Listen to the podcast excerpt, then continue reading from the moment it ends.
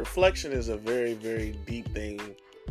Um, I have an opportunity to do a very, very deep reflection. This episode is going to be very personal for me. Um, you're gonna, I'm gonna let you see why the month of August gives me slight heartburn. Also, we're gonna do our version of hot takes, my conversations with my cousins, and we're gonna chat about a clip I saw about Stephen A. Smith saying that Steph Curry is the greatest point guard ever. Interesting. Interesting take. And a lot more here on Lunch Table Talk on this episode.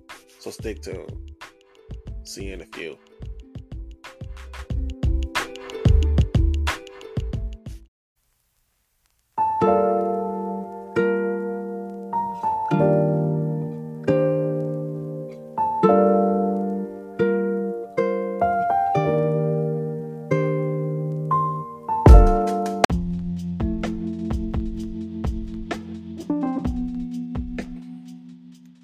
Now, this week, me, Thomas, and Jamal had a text yesterday, and making more specific, was yesterday. And Thomas sent a clip about Melle Mel talking about uh, the top five and hip hop, and he said he doesn't believe in a number one or top whatever. He said that these lists are whatever they are, and basically said they're just niggas talking shit. Jay Z talking shit, Kendrick Lamar talking shit. Nas, he was number three, talking shit. Now, if he just said any other artist but these three, I might have said, you know what, you may have a point there. But he doesn't have a point there. Reasonable doubt turned the game out. Kendrick Lamar, any of his releases have, have changed some people's views on certain things. Nas is the God MC. He's the second coming of Rakim.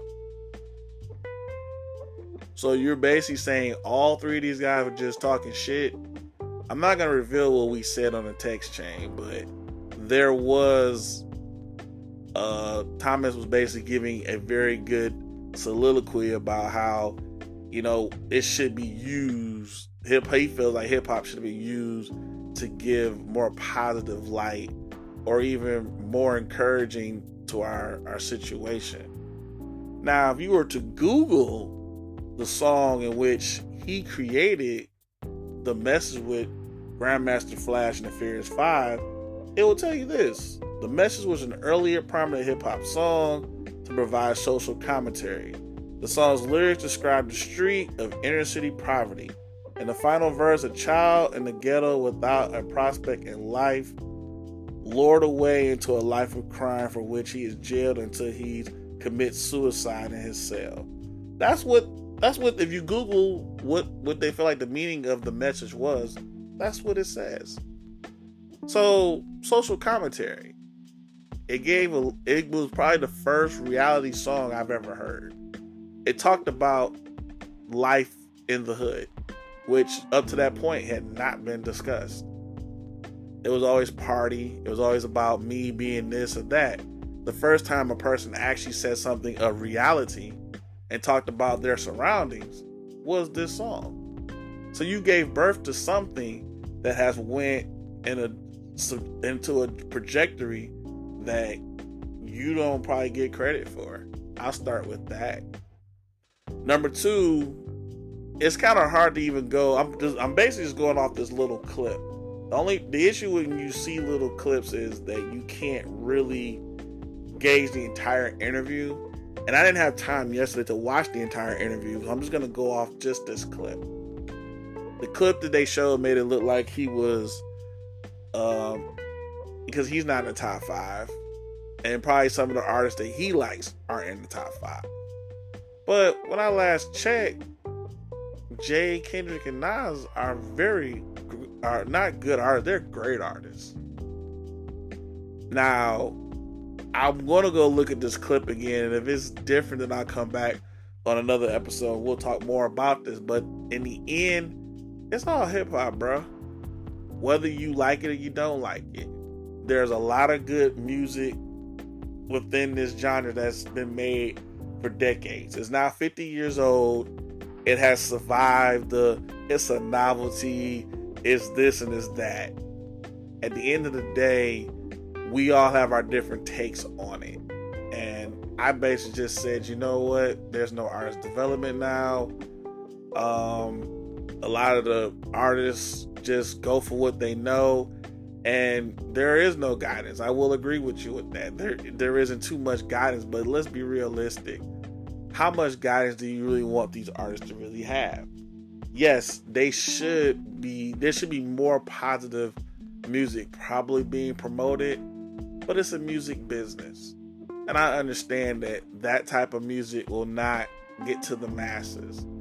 It is our opportunity to basically take control and say, yo, it's okay if you like to do this. It's okay if you like to do that. It should never always be one way. But we prefer it that way. Think about it for a second. If you look at the how the music has progressed since the day that it was birthed up to now, you can always see there was a different type of movement that always came in. You saw how it went from partying, started to get real, but then we're talking about lyrics, we're talking about storytelling. Then it went to the positive movement of stop the violence. We're all in the same gang. You see the Kid 'n Play thing, you see the Fresh Prince thing, and then it went strict to gangster. And it stayed that way until probably like 97 when the shiny suit era came in. Then the streets came back in. And then it just, it kind of just went all over the place. You, we've seen this, so it's not like it's something different. Now it's at a point where it's like, how much Percocet and, and Oxycontin can you guys really take? But that's what people like to a certain degree. Me, I like lyrics. I like to hear a good beat. I like to hear a complete album. So I challenge some of the younger artists out there, if you're listening, to go beyond the regular rhetoric. Be yourself. Don't be what you think everybody else may like of you. Be the best version of yourself. Look to the Jays, look to the Nas, look into the Kendricks, look at the the Rakims, look at the EPMDs. Know the history of this genre. It's not about just shaking your ass on the stage and getting claps. Because in the end, do you want to be remembered as the girl that had the fat ass and made the claps? But now when you're 60 years old, you got a replacement hip and you can't drop it low like you did on the original songs? I mean, that's cute for the moment, but what's the longevity part of this? Because after all, no one thought hip hop would have the longevity. Now it's 50. And if it's going to survive another 50 years, the artists today need to figure out a way to do more than just have great bodies and, and showcase it and feel like that's the only way they can get over. So I challenge you to do such a thing. People shouldn't remember you that you had over 800 chains on. They should remember that you are a dope MC yeah, Jay and Nas wore a lot of chains, but they were they had dope lyrics. They had great albums. The question is, do you want to be remembered as the artist that came out and had 800 chains and said three lines over and over and made it a song? Or do you want to be like Drake? Drake is an international sensation. And when he stops recording, I don't want to say this, but I hope the culture doesn't die when he stops recording. I hope the culture doesn't stop when J. Cole decides to hang it up, or Kendrick Lamar, or Big Sean. That's just my take on that. We'll be back with the next segment shortly.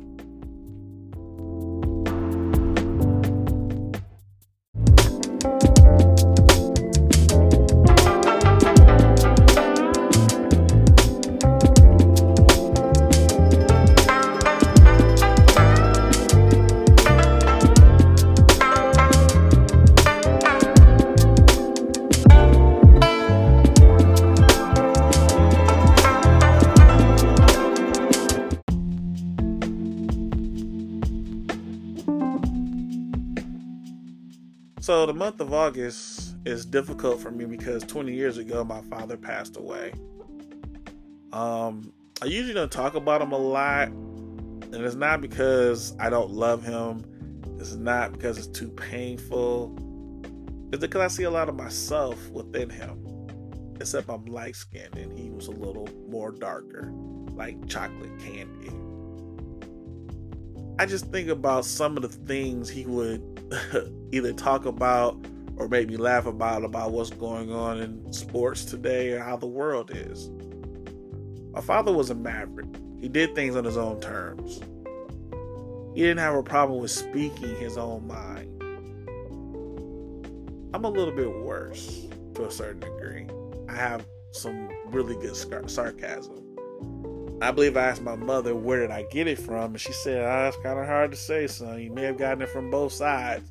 So you might be a sarcastic asshole. But regardless of the fact, 20 years ago this month, my father passed away. And there were some things that I needed to talk to him about that I could never have that conversation. Um, no matter if people were to fill in the blanks and tell me what they felt he was thinking at the time, it is not the same as if he would be telling me.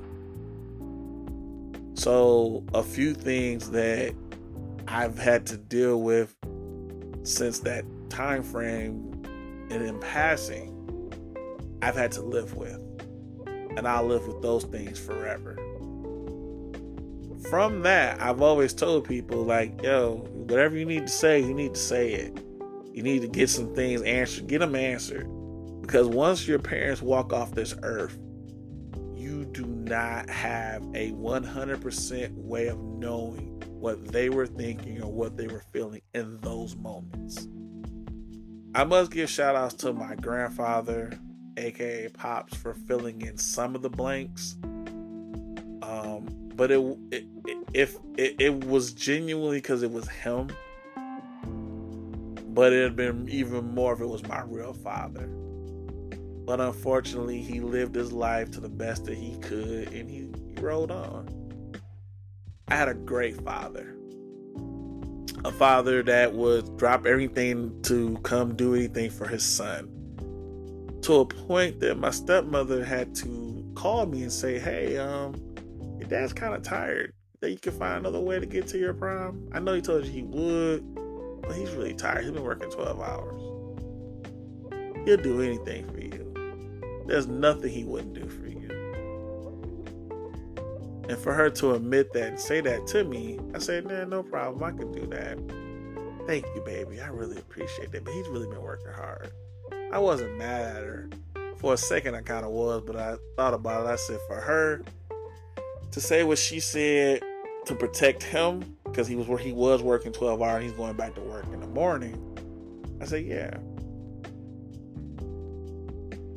The mere fact of the way he looked when i came home from prom solidified everything for me. I never seen a man smile so hard. I never saw a man more prouder. He asked me how it was i said it was great great experience. He said good good good I'm just sleeping right here on this couch. I'm gonna get up in about another 30 minutes and I'm gonna go to work. But I wanted to wait and see you, son. I love you. You too, Dad. I went up there and went to sleep. I also remember how he looked when I graduated. I looked up, couldn't miss him. He had on a red jacket, my favorite color. The one thing I do regret, I didn't get a picture with him for graduation. I don't know why we didn't take a picture. Uh, my grandparents were there. My stepmother was there. Um, my step niece was there. My auntie was there.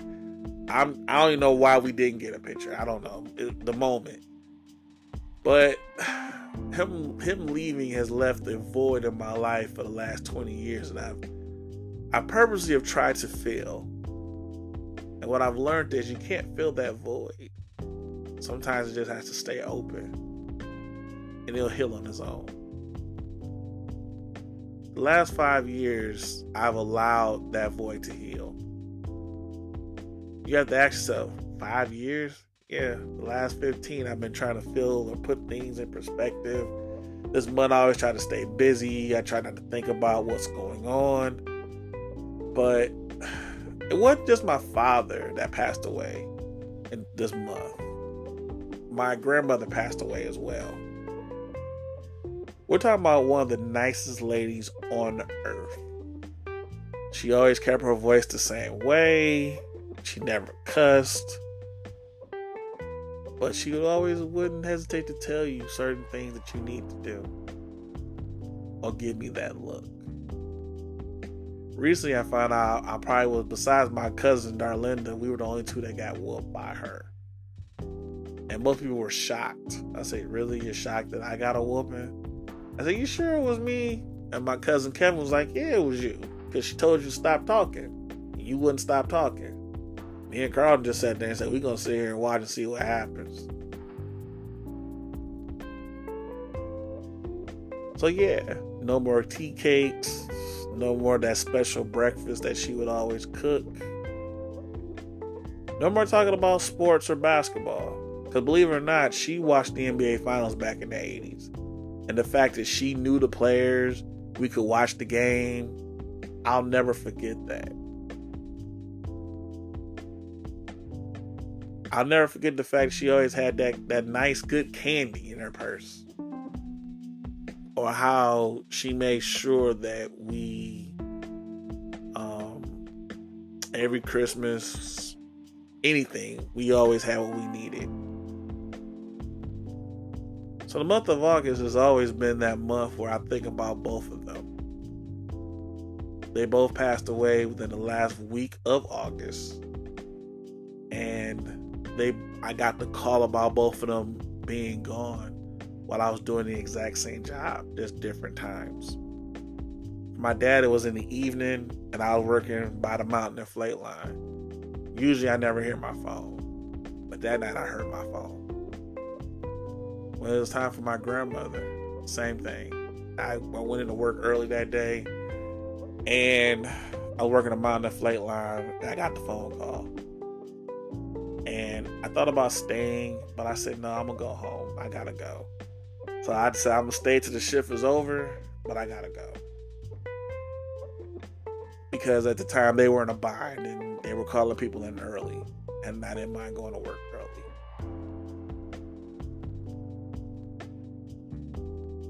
The idea of having to drive all the way up to central Michigan to tell my cousin who she was the last one to really spend a lot of time with our grandmother.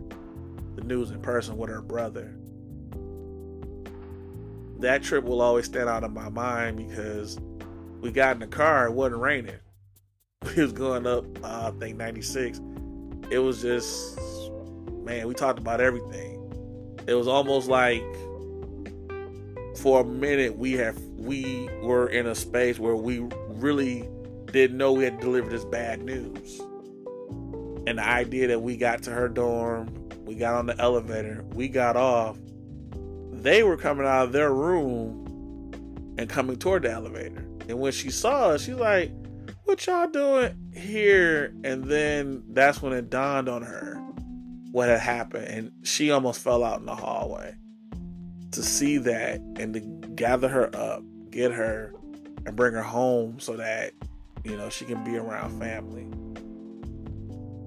I got them back home about midnight and I came home. My mom was like, I'm surprised you came home, son. I thought you was gonna spend the night over there. I said, nah, I, I think I need to be in my own bed. Um, I just need to be in my own bed. Um, I think I went to work the rest of that week, except for maybe Friday, and then the funeral. Also, that same month, same time frame along with my grandmother. I broke up with my girlfriend at that time. So it's a double, double, triple whammy this month so far. Um, we had, we were having problems prior to that situation, but I could no longer take her immaturity about family. And mind you, she was at a family gathering when I arrived at her home. Everyone was happy to see me. She made a comment to her auntie, which I'll never forget, when she said, Oh, he wasn't too heartbroken. He was out hanging out with his family almost two or three in the morning. And our auntie was like, That's what he's supposed to do. That's what you're supposed to do when you you know, that's what you're supposed to do. She got in the car and was just talking. And I'm thinking to myself, could you just shut up? Like, I just went through a traumatic experience. Like, my grandmother just died. And three years prior to that, my father died around the same time frame. Like, I've been dealing with death this whole year. You know what? I don't need this shit. I don't. Maybe God is telling me that, look, this ain't it. You got to find something else. This ain't it. So I had to walk away from her. Now, granted, we did try to make it work some years later, but it didn't. I've always made the best out of the worst situation for this month. And I've always asked God, why me? Give me understanding. Please show me the path to get to where I need to be so this doesn't hurt as much when it comes around. And He showed me that path. He's taken care of both of them. They're in a better place. That doesn't mean I don't miss them.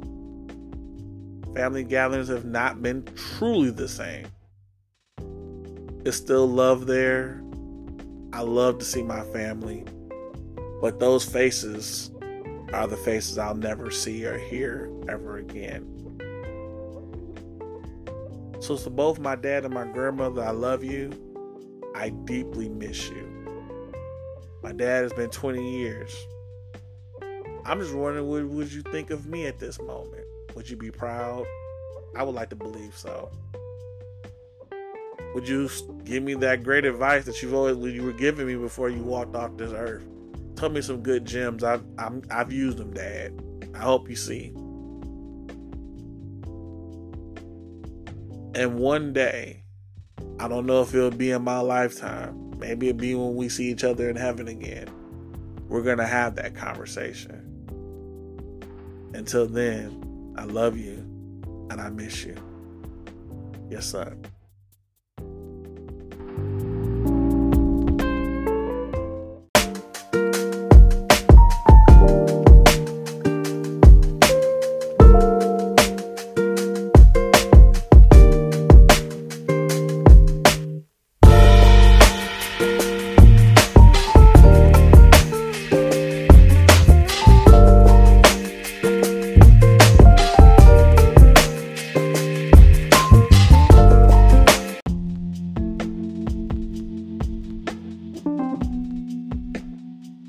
2003 had its ups and downs. And if you think about it, the year seems like a lot. And it's significant because, like I said in the previous segment, my father this month has been gone almost 20 years. Also, my grandmother, three years after my father passed, she made her transition. But until also in 2003, my stepmom made her transition a few months after my father and she loved him and he loved her. They had a beautiful life together. We enjoyed a lot of trips. We had a lot of great conversation. She was one of the ladies that helped cultivate the person that I am. She never was afraid to tell me the absolute truth. And within saying the absolute truth, you learn that criticism is part of life. And what I mean by that is she did not have her issue with telling me, hey, Karonn, you should do it like this. Or, hey, Karonn, can you do this? She always was able to read me. She was always able to put confidence in me to do what I'm doing right now. She always felt I was going to do something special. And I want to thank her for that. But when I think about the rest of that year, it seemed like it was all in phases. I remember the, I believe the Patriots won the Super Bowl that year. The Lakers lost in the second round, and my favorite basketball player said, Hey, next season starts right now. I also remember my best friend getting married, but also we took a trip to Dallas, Texas as well. Why we went to Dallas, Texas? probably gonna have to ask him. Was one of the greatest weeks of vacation of my life. Reason being, because I was able to be in another state and no one could bother me. But all jokes and kids aside, it was a great experience because number one, we saw a different culture, we saw differently how people live. And mind you, this is probably one of those times where we didn't have a car, we pretty much had to walk everywhere, and it was hot. But we were in shape then. I'm not saying we're not in shape, we were in better shape then. The food tasted better. Um, we were right next door to the Galleria Mall. And the one thing I will say is the Hilton Hotel back then that we stayed in was A plus. Uh, my best friend was a Hilton employee, so they can pretty much one of the perks they have, they can stay anywhere, in any of their hotels, as long as they had room for them, and they may have to pay a security deposit. That security deposit is only fifty dollars. But here's the funny part about how we got to Dallas, Texas. We took the Greyhound bus. That is the first and last time we've I've ever taken a bus. Took forever for us to leave the state of Michigan. But once we got to Chicago and started heading down south, we met some interesting people along the way. One of those people I sat next to for most of the bus ride was a lady, and I can't recall her name, but her daughter was in labor having a baby. And she was in danger of losing the child. On the process of her getting on the bus and traveling to be with her daughter, she had lost the baby. So my job from that point forward was to have a, a conversation with this lady and keep her upbeat. And she she was just she just started crying and just kept saying it's okay baby. I, am st- i'll be i'll be there as soon as i can get there. And she said i don't know what i'm gonna tell my baby. I i i just i said would you like to pray? She said i would love to pray young man so we said a prayer and at the end of that prayer she said well you know god don't make mistakes Nah, God doesn't. But we as human beings, we do. And trust me, this this too shall pass.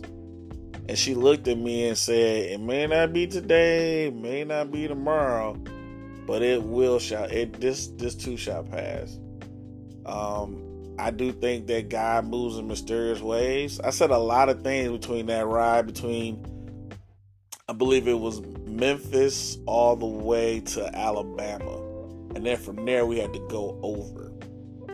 The biggest thing that she took away from that ride was that she was comfortable and happy that I sat next to her on this ride down. And then we talked about a few other things like, what are you listening to? I said, oh, this is just 50 Cent. She said, really? I heard a lot about this 50 Cent character. I said, yeah, it's a great album. What does your mom think about you with all this cussing? I said, Oh, ma'am, I'm 25. You didn't look like you were no more than 18. Yes, I was 25 at the time. I would say that ride to Dallas, Texas was fun. The ride back was like very irritating. It just felt like it took on forever. But I learned a few lessons along the way. Like for one, Karonn's never riding a Greyhound bus ever again. Two, I wish I had a mini disc player, so therefore I would not have had to carry so many CDs. See, then we use CDs. And I'm not afraid to tell you that the best album that year in 2003 was Get Rich or Die Trying. There was no way you can escape that album, it was everywhere. I don't know not one person who did not have it. I don't know not one person who did not play it. And I'm gonna go on record and say this, and you you can challenge me if you like. The first song is the second greatest song I've ever heard on a hip hop album. To start the album off with. The first one is Ambitious of a Rider by Tupac on All Eyez on Me. That to me is the number one song to start off on an album. Like when I heard it, it had a spirit of its own and it just, mm. But when you hear What Up Gangsta on 50 Cent's Get Rich or Die Trying, it was like you can't help but just say, hit that again. Hit that again. But the reason why I could say that is because I was able to listen to it while I was at work. Back then, we were allowed to have radios, or I had a boom box. And the job that I had at the time, I was an assembler in a production line. My job was to make sure that the wheels and tires were correct and that when it went to the machine, it mounted it correctly. So just imagine being there for 10 or 11 hours. You have a lot of time to kill besides just looking at the job and doing the job. So of course I got had an opportunity to listen to music. That year was the best album I've ever heard. Was the hypest album ever. Next would be the Blueprint by Jay-Z.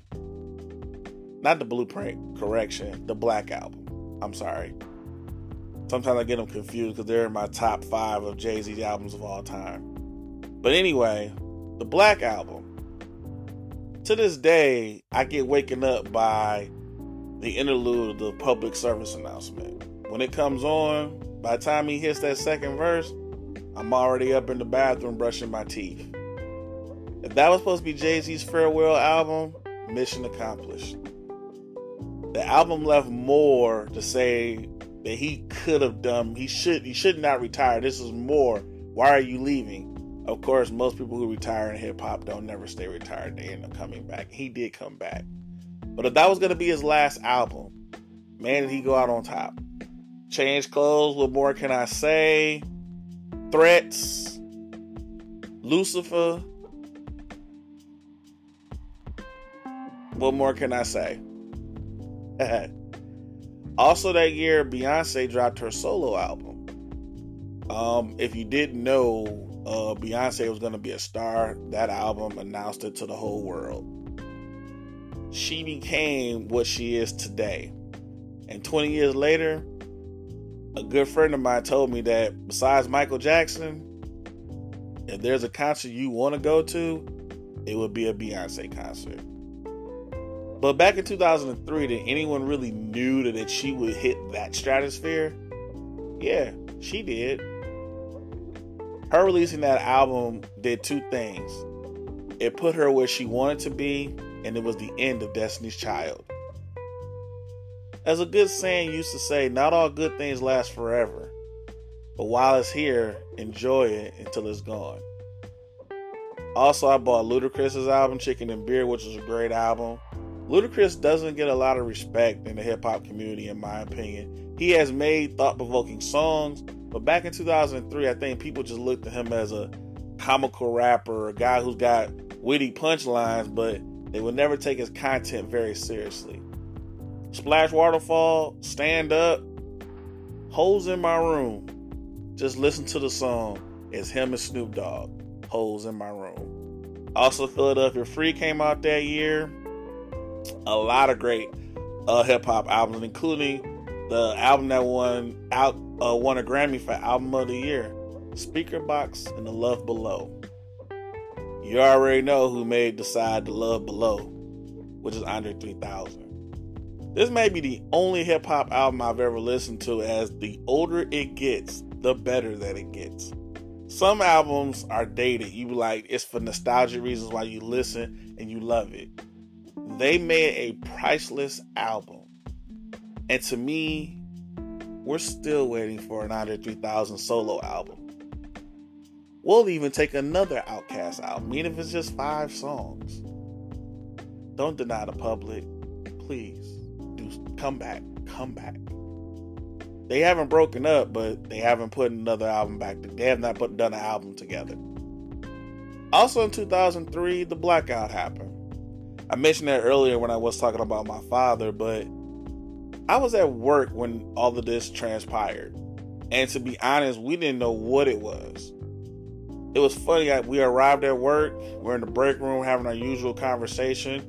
Might as well say it's like a pregame thing before the 10, 11 hour day begin to start. First shift is still working, but then the power goes out. So everything is just stopped in its tracks. First shift is allowed to leave. We're still there for at least a few hours before they tell us we can go home. Because we didn't know what it was. We didn't know if it was a power hours in the neighborhood or everyone's out. So they sent a couple of maintenance guys to go check on a couple of our customers to see if they're going home. Well, General Motors at the time with who we supplied, they were sending people home. They said this blackout is all over the city and maybe all over the state. So they just decided to send everyone home. And of course, all the lights are out. so it's like everyone's doing a four way stop. Traffic is standstill. So I'm pretty much sure if you were on the East Coast around that time, I'm interested to hear what were you doing during the blackout? Because all I did was go home and sit on my porch until it got dark. Then once it got dark, I lit a camp candle, stayed outside for a little bit, and then I went to sleep. And then if you listen earlier, you you know what I did for the rest of that weekend. Um 2003 was a very unique year. I found love also that year. And I also said in the last segment we also broke up a few years later.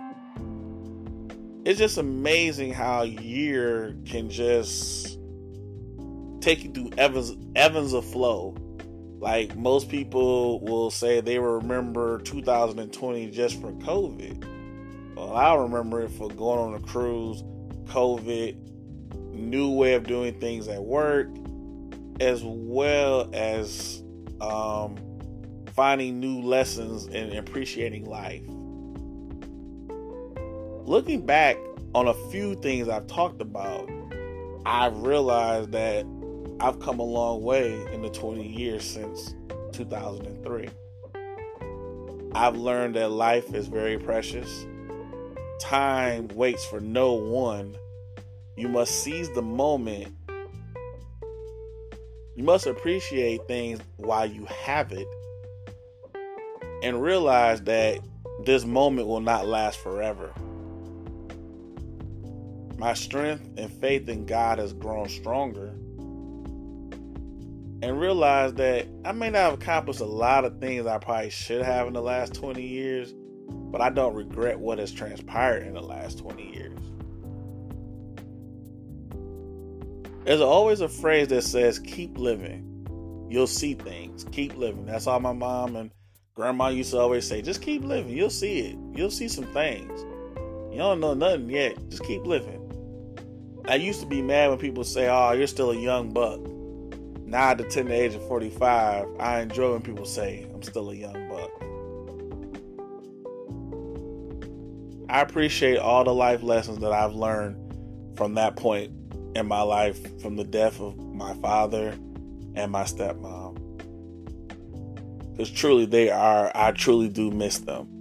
And I pray and hope that one day that I'll be able to see them and, and chat with them once again.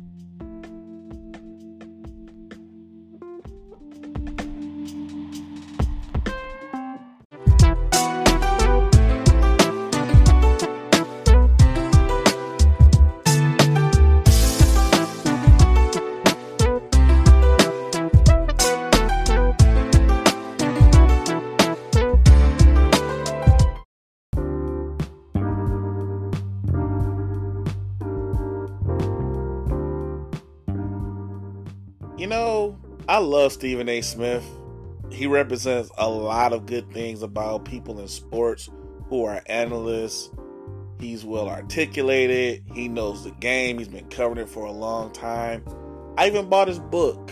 Um, I will begin starting reading it very soon. But I love that brother. There's not too many people I can honestly say I watch. I make sure to watch him, if not on first take, I at least look on YouTube. I listen to his podcast. Shout out to Stephen A. Smith. But he made a comment that I, I my reaction to it, I, I disagree with. You can call me old school if you like, but I can't go with that notion. Because the idea that you could believe Stephen Curry is the greatest point guard ever, no. Stephen Curry to me is the greatest shooter ever. And I've come to that realization because he can flat out shoot it. Now, if you're talking about degrees of shooting like clutch and everything else, that's another conversation. But if you're just saying pure shooting, you want to go and see a guy who just can shoot the blood out the ball, it would be Stephen Curry. Four time champion, two time most valuable player of the regular season, one time unanimous. That's the one thing he has over everybody that's ever played this game. He's the first unanimous most valuable player of the league. He finally got his finals MVP back in 2022. He has won four championships, three beating LeBron.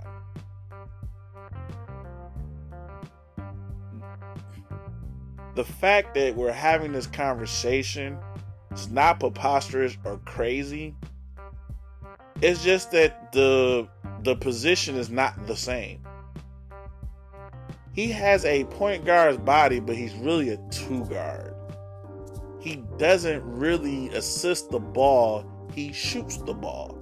He may initiate some offense, but his assist total, how he gets other people, is not the same as Magic Johnson. Earvin Magic Johnson. Magic Johnson won five championships, people.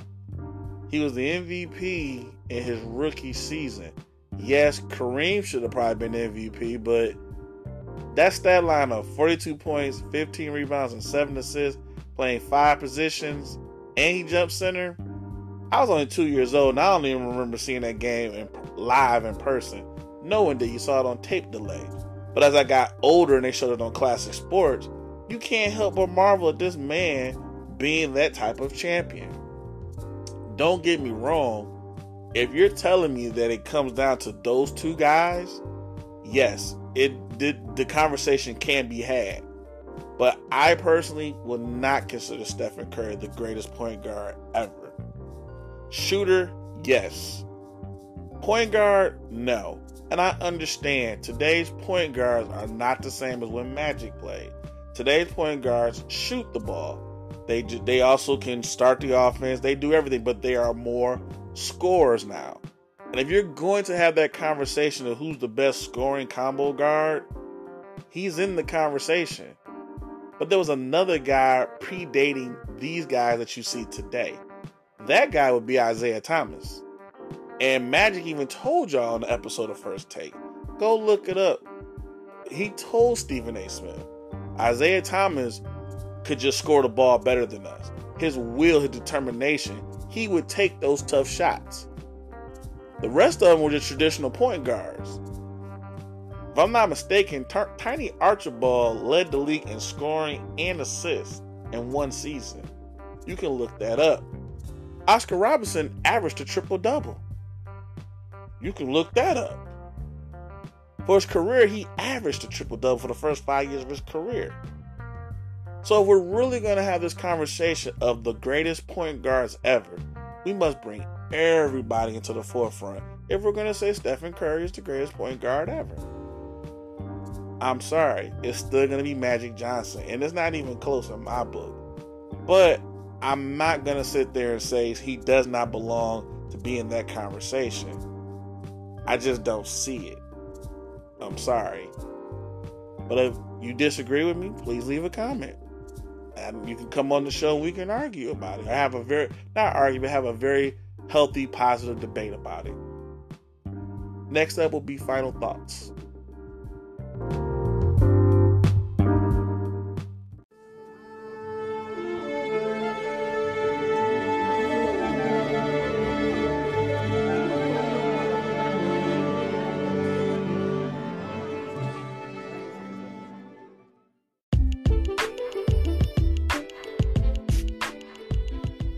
Thank you again for listening to this episode. Um, I opened my heart up a little bit about why this month can be very difficult for me. Um, Labeled in Heartbreak is probably the best title I've ever came up with. And I try my best to not make it so mushy mushy or whatever. But if it went a little bit too whatever, I'm sorry. But this was somewhat of a therapy for me. I also decided to stay with the motif of looking back at some of the things that I recall from 2003. Um, if I forgot anything that may have happened on a worldwide scale, please listen in the comments. Um, please leave comments. I love to hear what some of you guys' feedback is about the show. And if you want to be on the show, please leave a comment. I'll gladly figure out a way for you to get on the show. We'll talk about a range of topics here on Lunch Table Talk. But in conclusion, thank you for listening. I appreciate the love. Please subscribe. Stay safe. Peace.